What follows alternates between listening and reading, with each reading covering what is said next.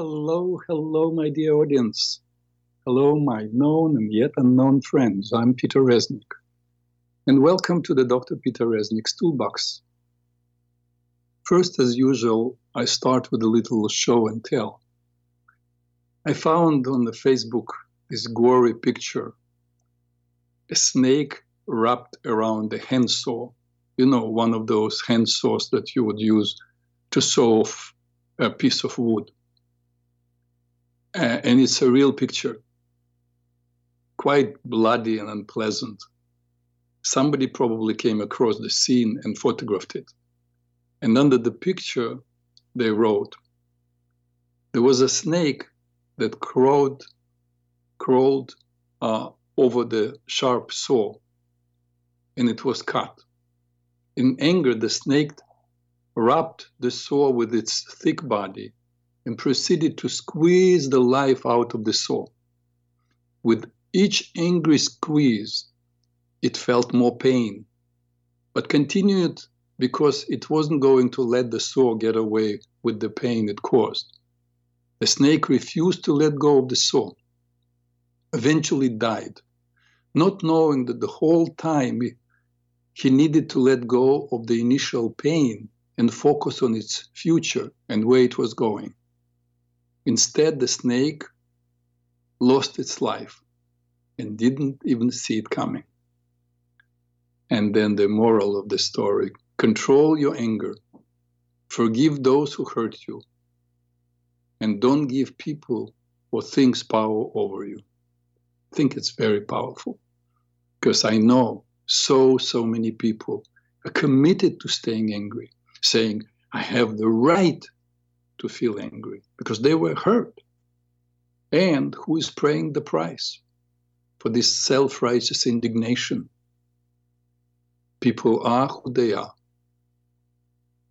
It doesn't mean that you have to embrace what they did or praise it or even uh, comply with what they do but it's the judgment of how could they do this that keeps your anger going.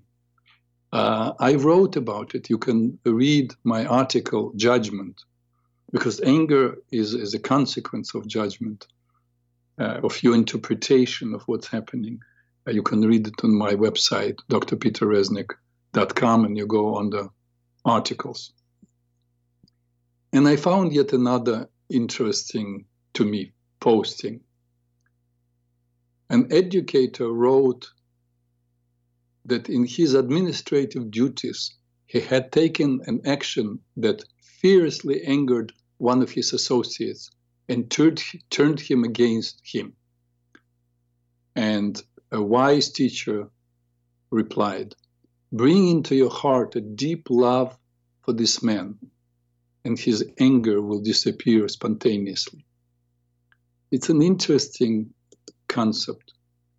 Uh, I uh, I find it, for example, difficult to to get in touch with love for every person.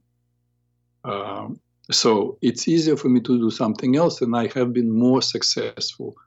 But if you can, that's that's a great idea to, uh, if not to um, to connect with love, but to connect with the best of that person.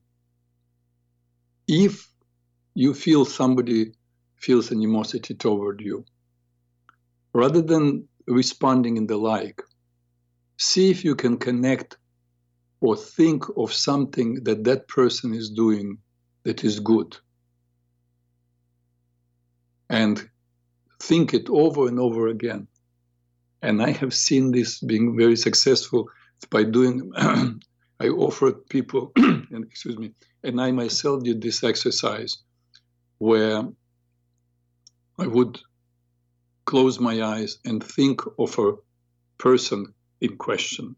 Some somebody I think is resentful of me, or for some reason I have some re, some uh, cause uh, to think negatively about that person, and I would focus on my heart. It's an exercise you can even try now if you have someone in mind, someone uh, who may feel resentful toward you or you feel resentful toward that person. And think or imagine as you close your eyes a beam of white light coming out of your chest. And as it extends beyond your body a foot or a foot and a half, see the light curving to the right, making a full circle around your whole body. And now think or imagine that person outside of the circle. Now breathe out one time and see the circle of white light expanding in all directions till it encases, encircles the person in question. Then see yourself looking at this person and this person smiling at you and you're smiling at this person. Then open your eyes. I've done it many times and I taught it to even uh, some teenagers who would have some conflict with their parents. And inevitably, once they do the exercise, there is a shift in the relationship. Remember, energy is trans spatial and trans personal. So once you connect first with your positive energy, it doesn't matter how far this person is, you can affect their energy. You can merge with them and call it uh, superimpose your energy, your positive uh, image with the image they have on you. Anyway, uh, this this is an exercise. The only way you will know whether or not it has any merit is if you try. So try it with, with a simple situation. Let's say if you if you are in the line to pay and the cashier is too slow uh, or not not pleasant with other people. So do this and then see what happens. Okay, and let me know. Send me an email. Uh, yet, by the way, one may say, what about a person who who I see every day, and I'm resentful because of they, they did something? It doesn't matter if you if you're a relative, you meet this relative uh, on holidays. Do this exercise, and you will see. Okay, if if let's say a, a person who is not nice, um, let's say your boss, and continuously not nice, uh, then there is there is another exercise actually to do, and that is just to remember that people who are not that nice, people who are uh, in fact not good to other people, most of the time they are not happy people. They are not happy campers. They are not open to the goodness of life. So it's like they are blind. So next time you see that person, uh, think just before you are to meet this person, think, here comes a person who is blind. You will see if this person is truly, if you feel this person is blind, you will actually have compassion to this person, for this person uh, because this person is truly blind, is not able to see the goodness in other people. So he's blind or she is blind, but yet they have also something good about them. You have to think also what is good, what what is good about this person, and you may know that they are good to their grandmother or they're good parent and so on. There is always something good about everyone. Here is another show and tell. Well, actually, I have to say, I have many shows and tells today uh, that they, they take a lot of time from the show. And yet I think they're very important. I feel that it is my responsibility to share with you something of importance. If it comes uh, my way, to my attention within a day or two of the show, because nothing Nothing in the meaningful universe happens by a chance. This morning I was listening to Tucker Carlson. You probably know that after Tucker was kicked out of Fox, he started his own Tucker Carlson network. He does interview, interviews with very interesting people. Uh, but he has also other kinds of shows altogether eight different formats. Uh, it's interviews, it's short films. It's definitely the most interesting and courageous reporting I know, in my opinion. So I was watching this interview with the uh, Surgeon General of Florida, Dr. Joseph uh, Ladapo, who said that he was recommending to all doctors in Florida to stop giving uh, COVID, COVID vaccines because the vaccines are changing our RNA. Finally, the whole thing is becoming beginning to unravel. I'm sure he is only the first one, the one who has the courage. Many will follow. Also, there is a new book available titled, that's another show and tell, titled Invisible Treason in America, written by the by Lieutenant General of the United States Air Force, Thomas, I cannot pronounce his name, Massineri, and Major General Paul Vallée. It's a book about how President Obama and Biden, Joe Biden, sold valuable technology to China, which allowed, actually, let me not, let, not, let me not tell you the details. I ordered the book, buy the book. It's only seven bucks. It's written not by an investigative journalist. It's written by two generals who spent their lifetimes serving this nation. And of course, when they voiced their concerns, they were quickly retired. Dr. Peter Breggin has his has an interview with Lieutenant General on the America Out Loud news. Watch it. Let others watch it. Read the book. People must know. Remember, I quoted Alexander Solzhenitsyn live not by lie. Knowing the truth and not sharing it with others is participating in the lie. By the way, if you have comments or questions um, while, as I'm talking, you can call 888 874 4888. Also, if you have trouble listening to us um, because of the internet problems, you can listen to live by phone number and it is 641 793 7091. And again, if you cannot or don't feel like calling, you can send me an email. I welcome your emails, peter18reznik at gmail.com. Uh, now, a little bit about the marches, the protests, and now the South African accusation in the international court, the accusation of Israel committing genocide.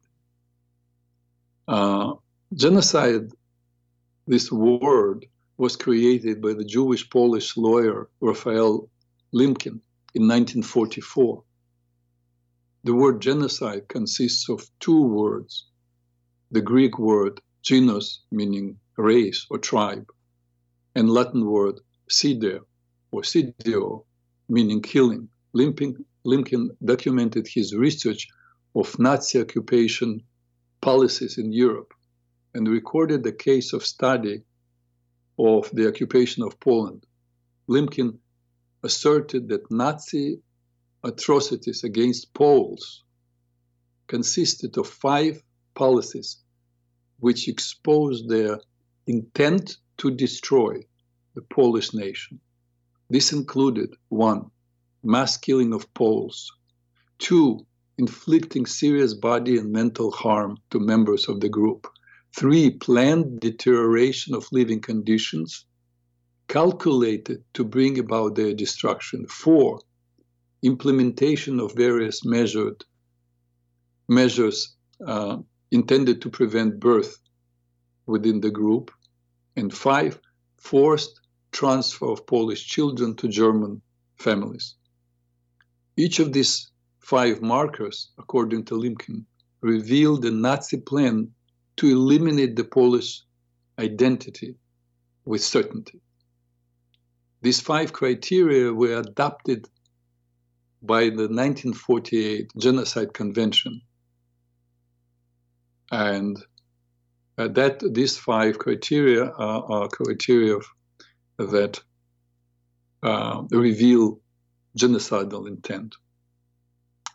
Our homegrown Ocasio, Alexandra Ocasio Cortez, and her friend and associate Rashida Tlaib, members of the United States Congress, as well as numerous groups in the United States and universities.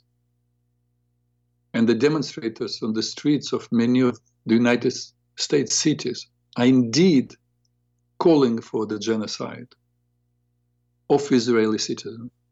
That is, completely annihilating the people, wiping the whole nation out from the river Jordan to Mediterranean Sea. Finally, uh, even some liberal voices are beginning to understand of what's going on, such as Bill Maher. He's as liberal as they come.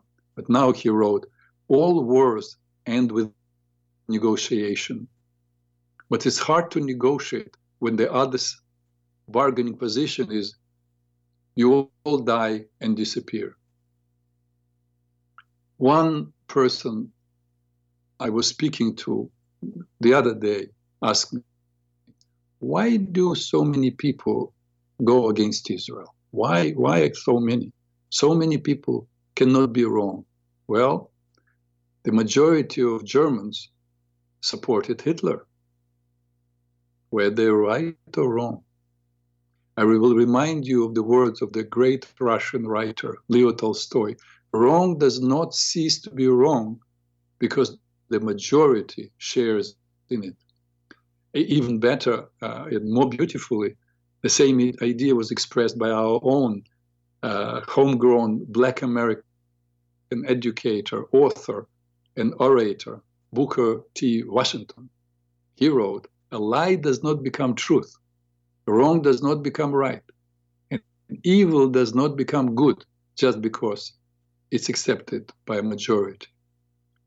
It seems that this critical race theory and the equity, diversity, and inclusion, all these Marxist ideas, and the vast majority of Israel haters are also supporters of the same causes, of the same of critical race theory. It's not by a chance that right after the horrific butchery of Israeli citizens by Hamas on October 7th, uh,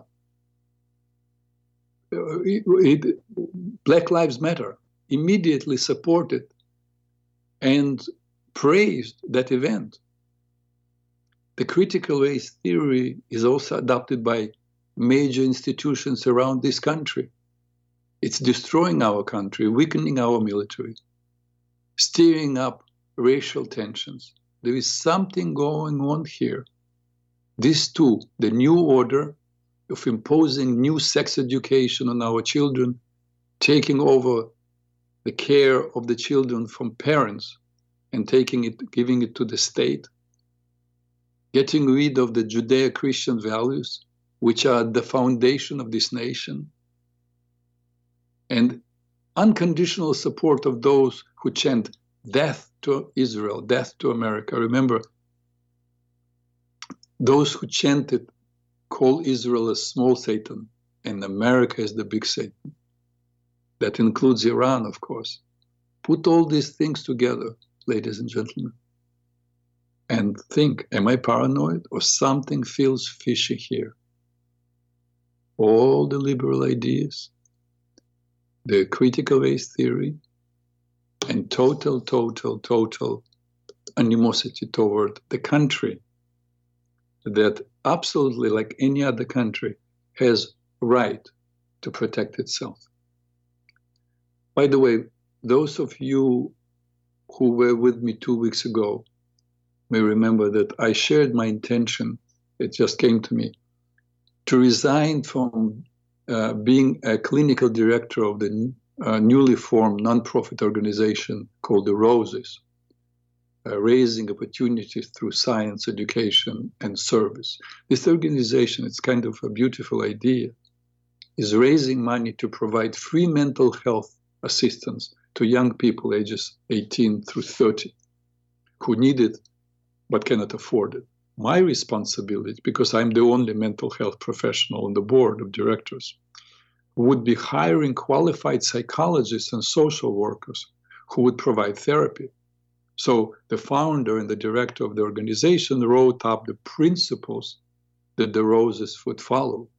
Among them is one stating that we adhere to ethical principles of whatever it was. I don't remember what, how it was worded.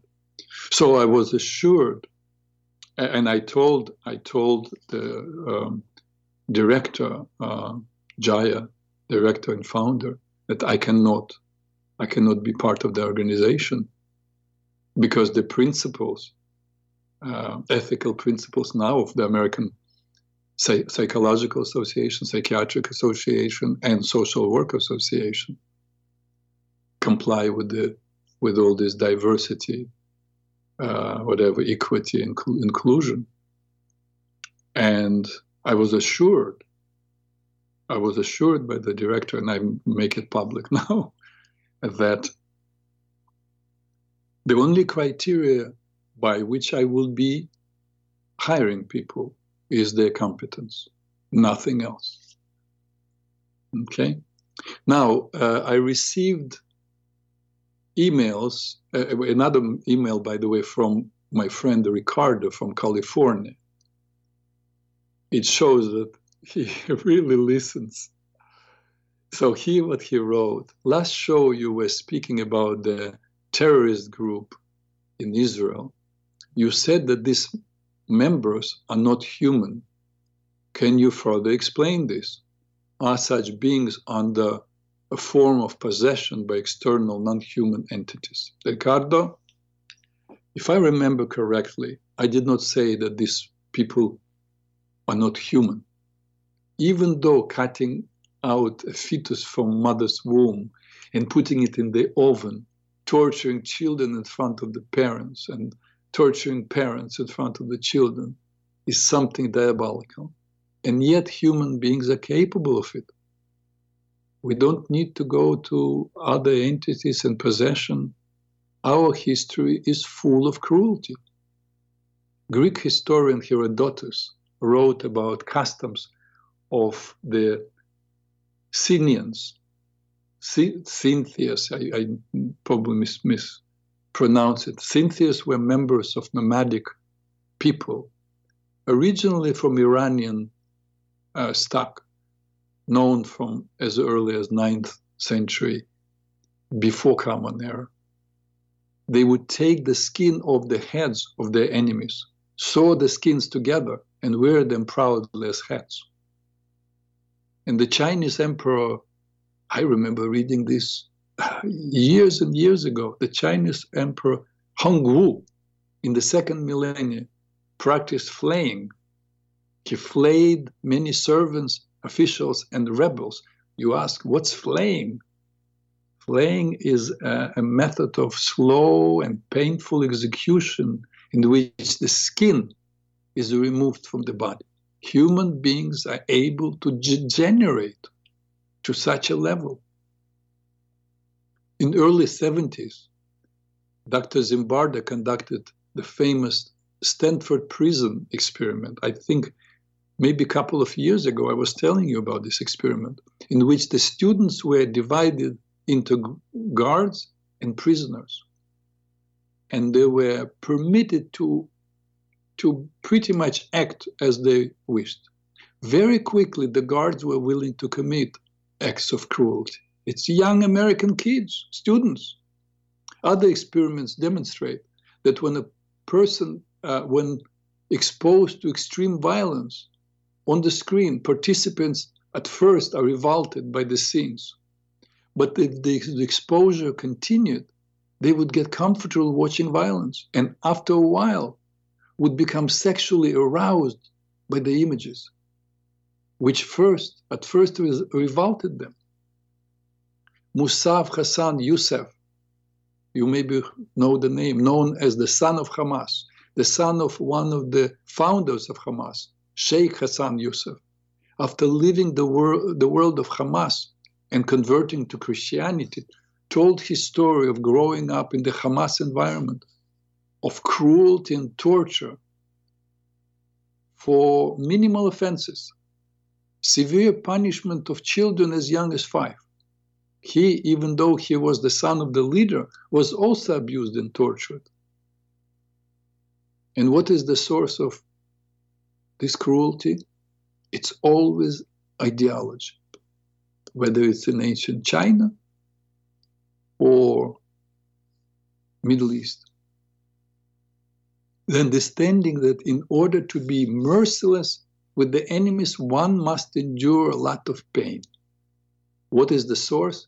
Quran and its ideology. This is the source.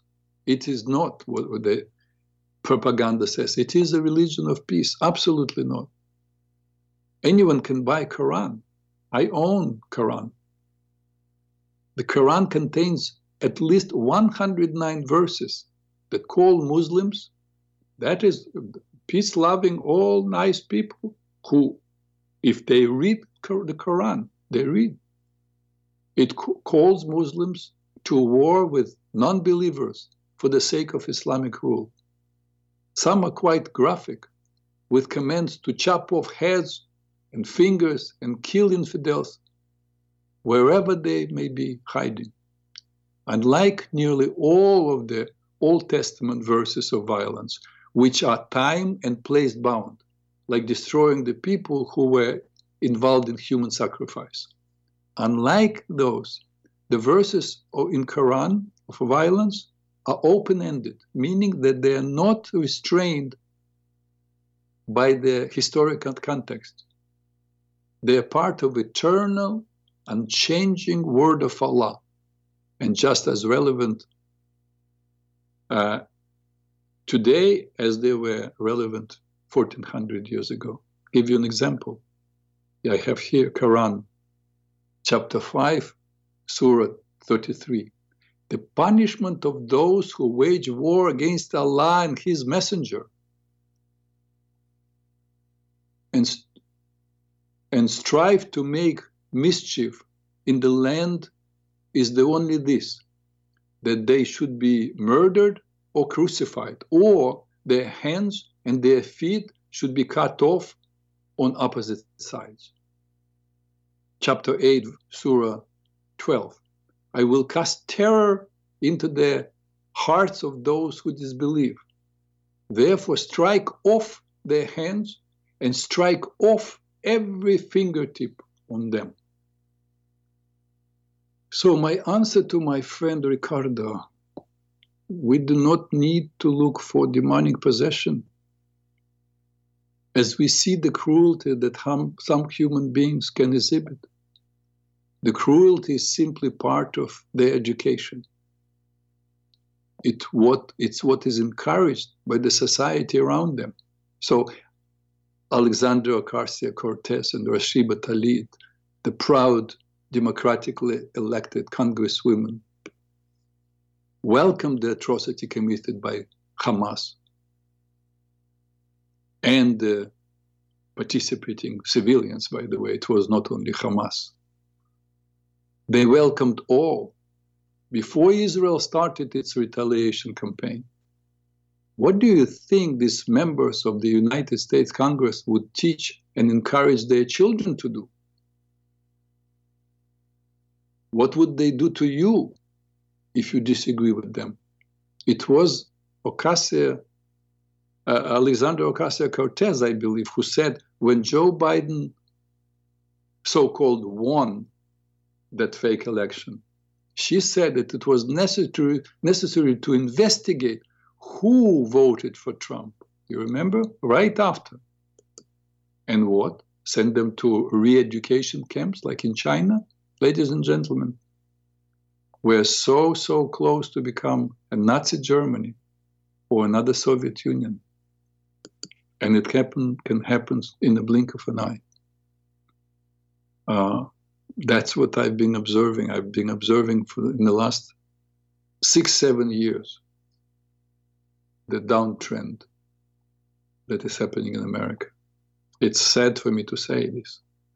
As a therapist, I never point out anything in the character of my client or the circumstance of their lives unless I have something better, more positive to suggest.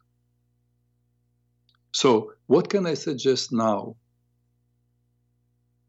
uh, when we are in no win situation? Uh, with with Israel, for example, Israel would love to have neighbors with whom they could trade. That's how everybody prospers. And many Arab countries understood this. That's why uh, Abraham Accord happened.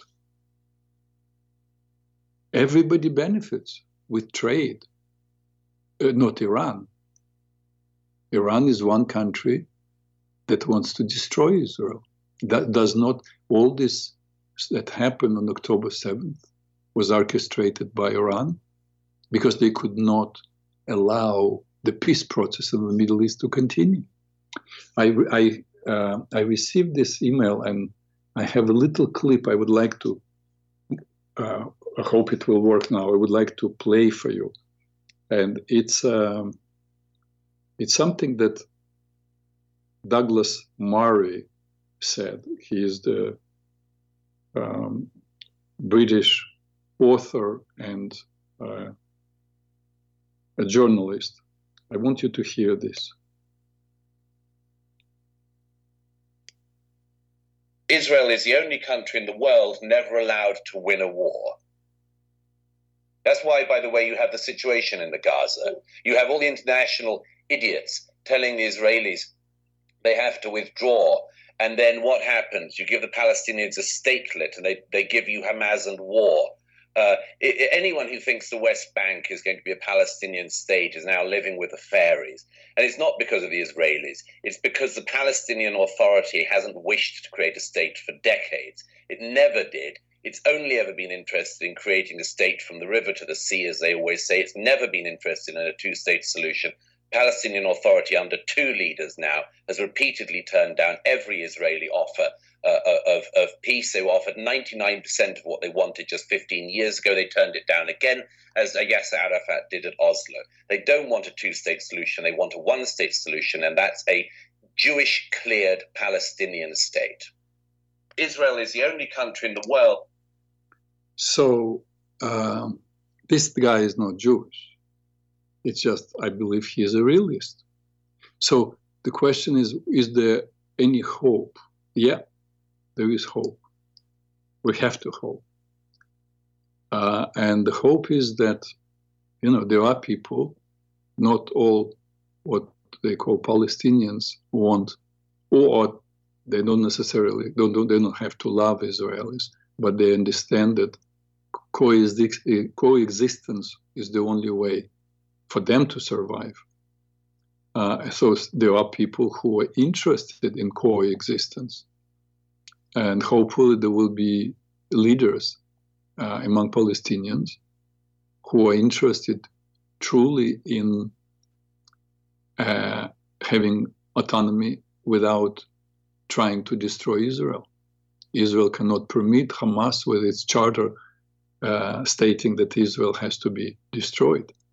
But if there will be indeed someone to negotiate with, and hopefully they will have uh, maybe some Arab countries um, sending their troops uh, for at least in the beginning to to be like a buffer and to oversee the peaceful transition of people of Gaza to from from dictatorship to some kind of self-governorship that is not war-oriented, and then there is hope.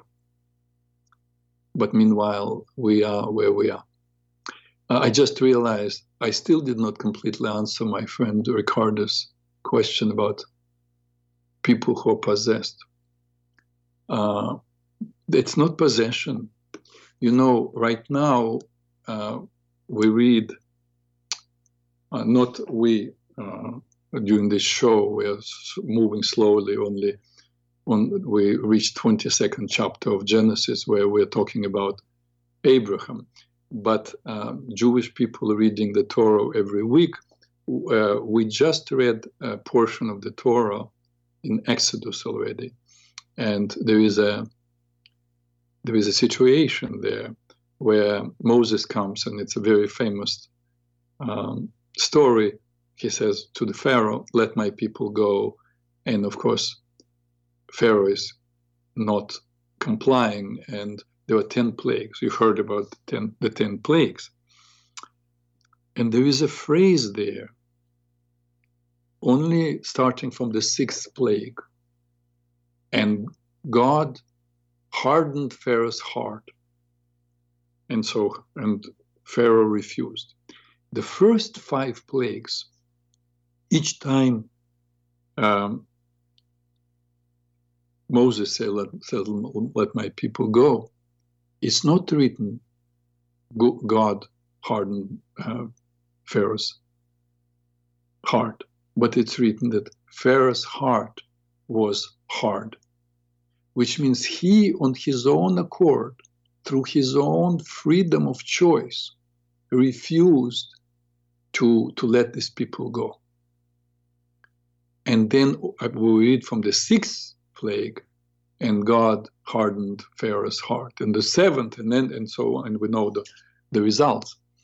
But the reason I'm bringing it to your attention, Ricardo, is because that's what happens with evil. Um, yeah, I see. We will will respond to a call in a minute. Uh, Daryl from the Bronx is calling. I will be with you in a second. That's what happens with evil. In the beginning, uh, we have freedom to choose how we'll act. We have freedom to resist the evil impulse in us. But after a while, we don't have freedom. The evil takes over. And then there is no way. The same thing with drugs. In the beginning, you have a choice. You give in once, you give in two times, five times, and then boom, you have no choice. You have no freedom. You gave up your freedom. That's what happened with Pharaoh. That's what happened with people of Hamas. And that's what did not happen with the, what they called the son of Hamas this guy who walked away, converted to Christianity because he did not live, want to live with evil. Not too many people have such courage. Now we have Daryl from the Bronx. Um, welcome, Daryl. You're on the air? Thank you for taking my call, Dr. Reznik. Um, Daryl from the Bronx. Yeah, are you um, Daryl already called a few months ago? Yes. Ah, okay. Hi, nice to hear from you, Daryl. Uh, high part. I wish I was at point, and uh, thank you for for remembering me. I truly appreciate it. You, do you have a um, question? have a comment? Yeah, uh, yeah. I uh, what I'm interested in is a where could I find an independent source to hmm. find out what exactly happened on October it's, it's October 7th that's the key date here. Is that correct? Yes, yes. Okay. I need that that's first one, of all. That's one question. And second of all, second of all, I, I'd like to truly understand what would motivate in in uh, in both instances, what would motivate the behavior that's talked about, considering the history as I've heard it, as compared to the what I'm I'm 74, and when I learned originally about the establishment of the state of Israel, mm-hmm. and then the the the, the continuing uh, hmm, the continuing I don't want to call them wars, the continuing dispute over land rights. Um, it's changed quite radically. And then, as a as a topper, I'm a person of African descent, mm-hmm. and I'd like you to explain to me what you understand critical race theory is, as compared to what uh, Derek Bell uh-huh. presented as critical race theory back in the 70s and and how it how it it, it affects all people Daryl, you're great. you raised a few questions. It will need another hour for me to, to answer them. But before I, before I forget, I want to make a comment. Daryl, man, you say you're 74. You sound like a like a 45 year old man. Really? I still make a lot of mistakes, Doc. So that's a cover. Uh, a person of my age should have a many more experiences and b a lot more knowledge so that I can inspire people yeah. to do what I want to do, which is to be a person of peace.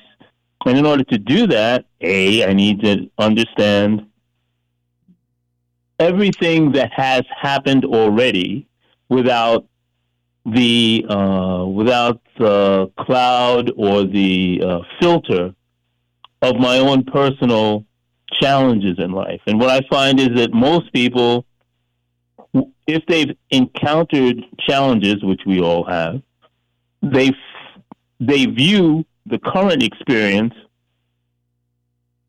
through that lens rather than what I find more profitable is to I am here right now. I have this set of skills. I am presented with this challenge. What is the best way to handle the challenge so that everybody profits? Ah, ah, you see the key word, so that everybody profits. Now, the moment you say that everybody profits, you are closing the door to war. You are saying, I want to benefit, but I want you to benefit. The war usually starts when somebody says, I don't care about you, I want what I want, when I want it, how I want it.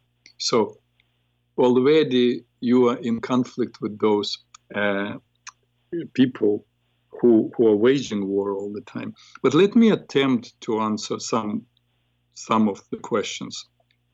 Um, I, I, I, don't think that I'm able actually to answer them all. Uh, but first, you brought up um, um, this issue where you can find independent information. I'm afraid that you will not get independent information, meaning independent source, because all sources will be partial. Uh, why? If I refer you to the source, um, for example, from uh, Israeli consulate.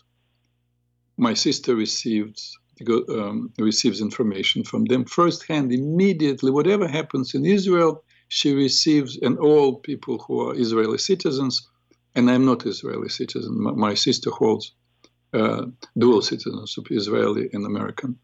So they receive information of what's happening. If I send it to you, you will say, well, the, but of course that's how Israelis view it. It's it's their their side, right? If we connect with the sources that rely on on information provided by Hamas, uh, it will be totally different story. It's a that's the uh, problem with receiving information. So my attempts to get more or less impartial information is I, I listen to BBC, I listen to CNN, uh, CNN, I listen to Fox News, I listen, I watch Russian news, I watch Ukrainian news, and then I'm trying to make up my mind. The only thing that is probably helping me, and and uh, many people don't have the experience with, is that I, I visited Israel 17 times. I know how they lived before this October 7th. I've visited places where um, where terrorists blew themselves up and killed tens or hundreds of people. I know what Israelis have been living from 1948. So I would say uh, uh, Daryl, I would refer you to, to different sources. Because you say you, you, you, you are uh, an African American, I would refer to you to, to a person um, like Thomas Sowell. I, I think his guy is a genius. First of all, he's almost 100 years old now, and he's agile, clear minded. He's an economist. He's, you know, he's an Israeli oh, oh, excuse me, Israeli, Stanford University. So he is an, an, economist, but he wrote a number of books on, uh, as social commentaries. He talks about critical race theory and gives you, uh, uh so you probably will will trust him more on this subject. Also, I tend to doubt it. I've I've experienced Mr. Thomas So I won't call him Mister because I I've done some history on honorifics, but I got a better sense now of what I'm hearing than I did before, just to give you some information because uh, Thomas Sowell is the Clarence Thomas of economics. Mm-hmm. And what does it mean? Would you would you explain?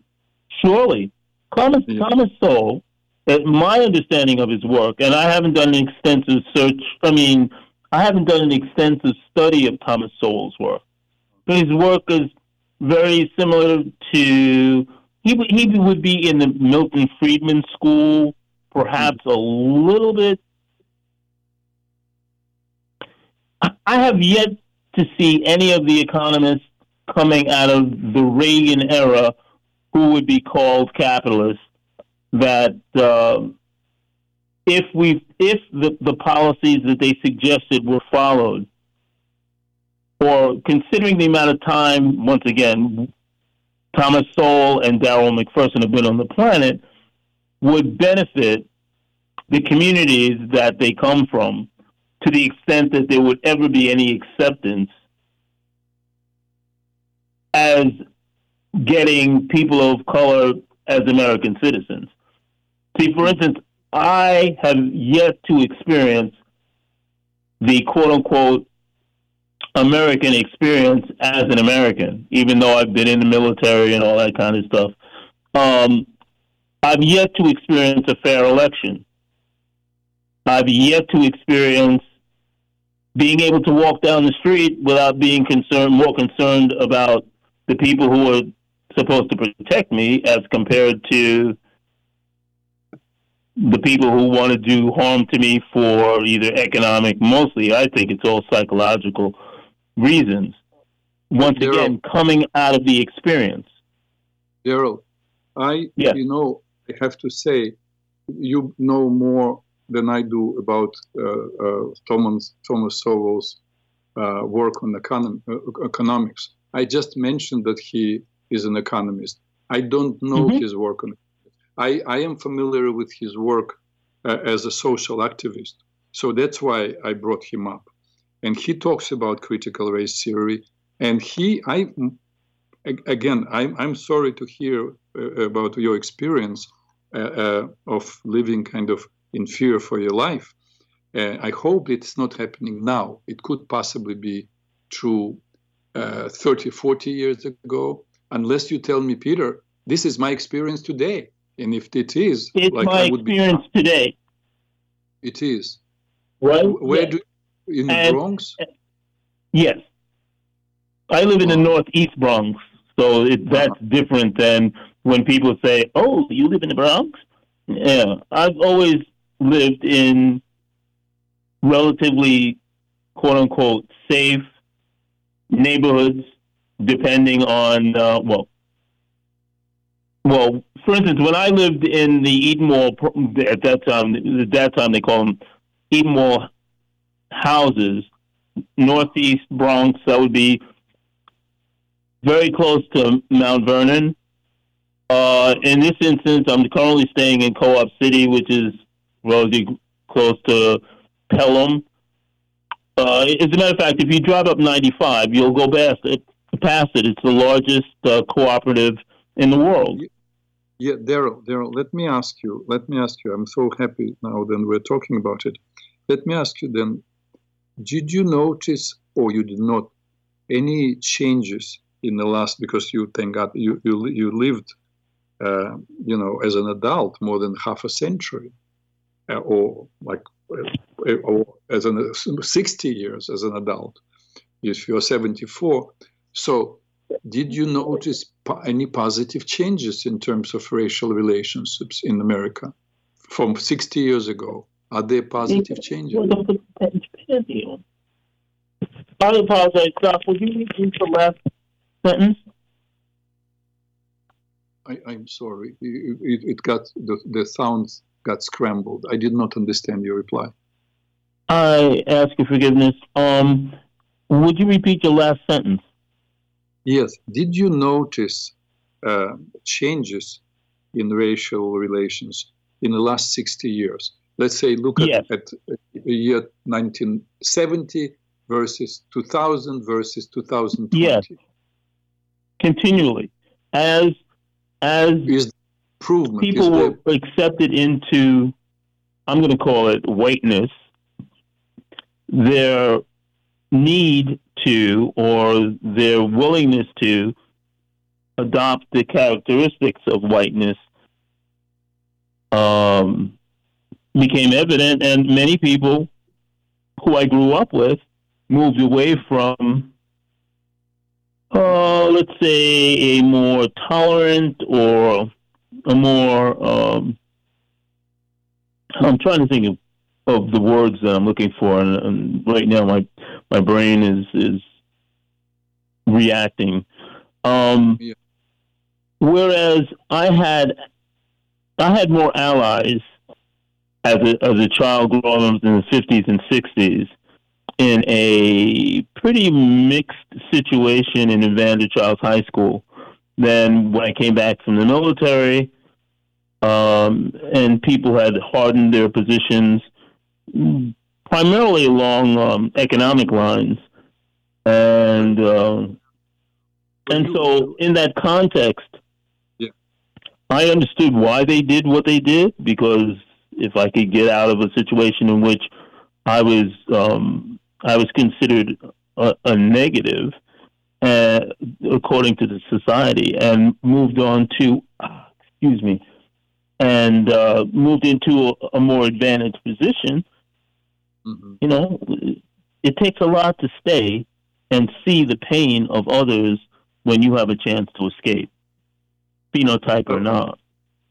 I, what what attracted my attention in what you said very much is the word whiteness do you see uh, uh, the world as, let's say, of prosperity and success as white and black as poverty, and black people uh, doing better in life necessarily have to be kind of use the, the whiteness or white ways. Is that your perception?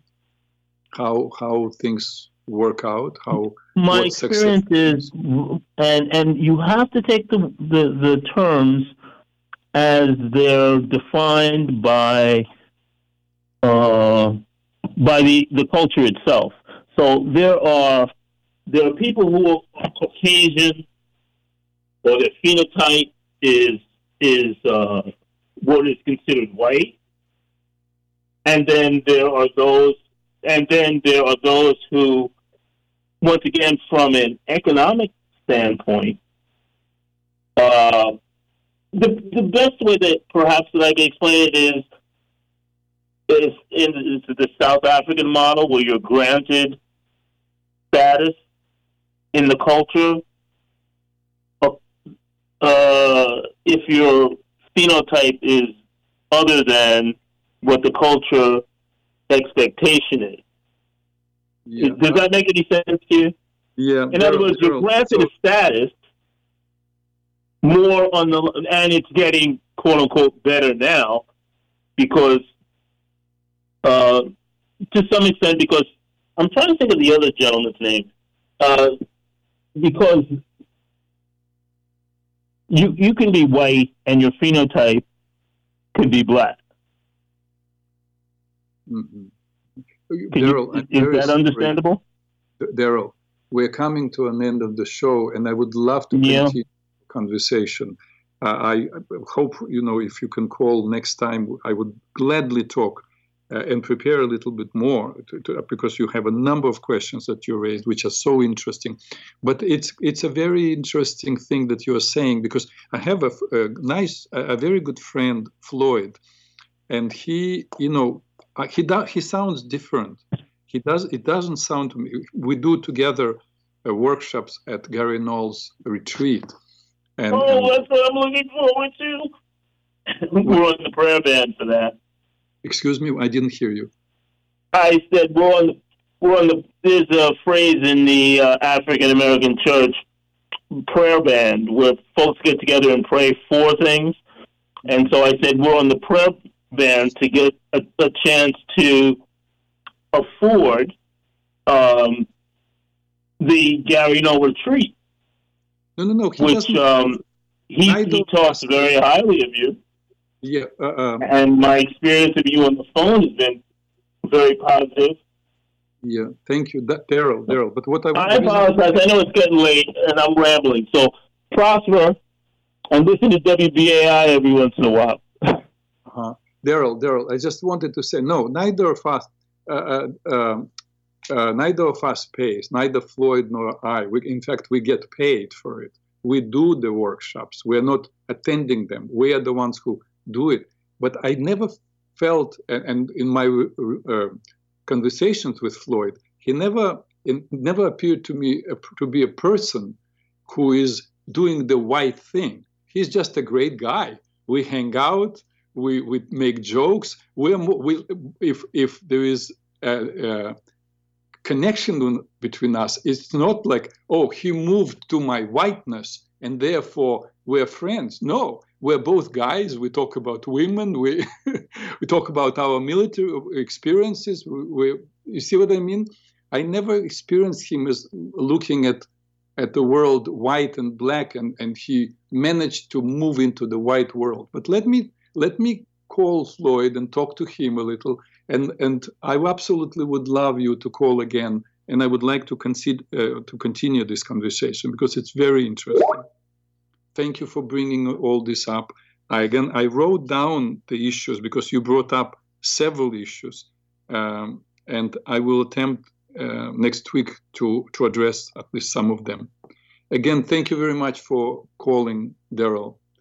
And ladies and gentlemen, once again, we came to this chapter 22 uh, in Genesis that we um, got stuck on. We didn't go any further. Maybe because it's uh, it's about Abraham about to sacrifice his son Isaac, uh, and of course he didn't. You know, he sacrificed him. It was a test, and every single day we all are tested. Which way we go? We go toward move uh, toward faith and openness and relationship with God, or listening to other voices. We'll talk about other voices also next time. I hope you join me next Tuesday at 2 o'clock at PRN. And thank you for uh, tuning in today. Be happy and peace to all who want to live in peace.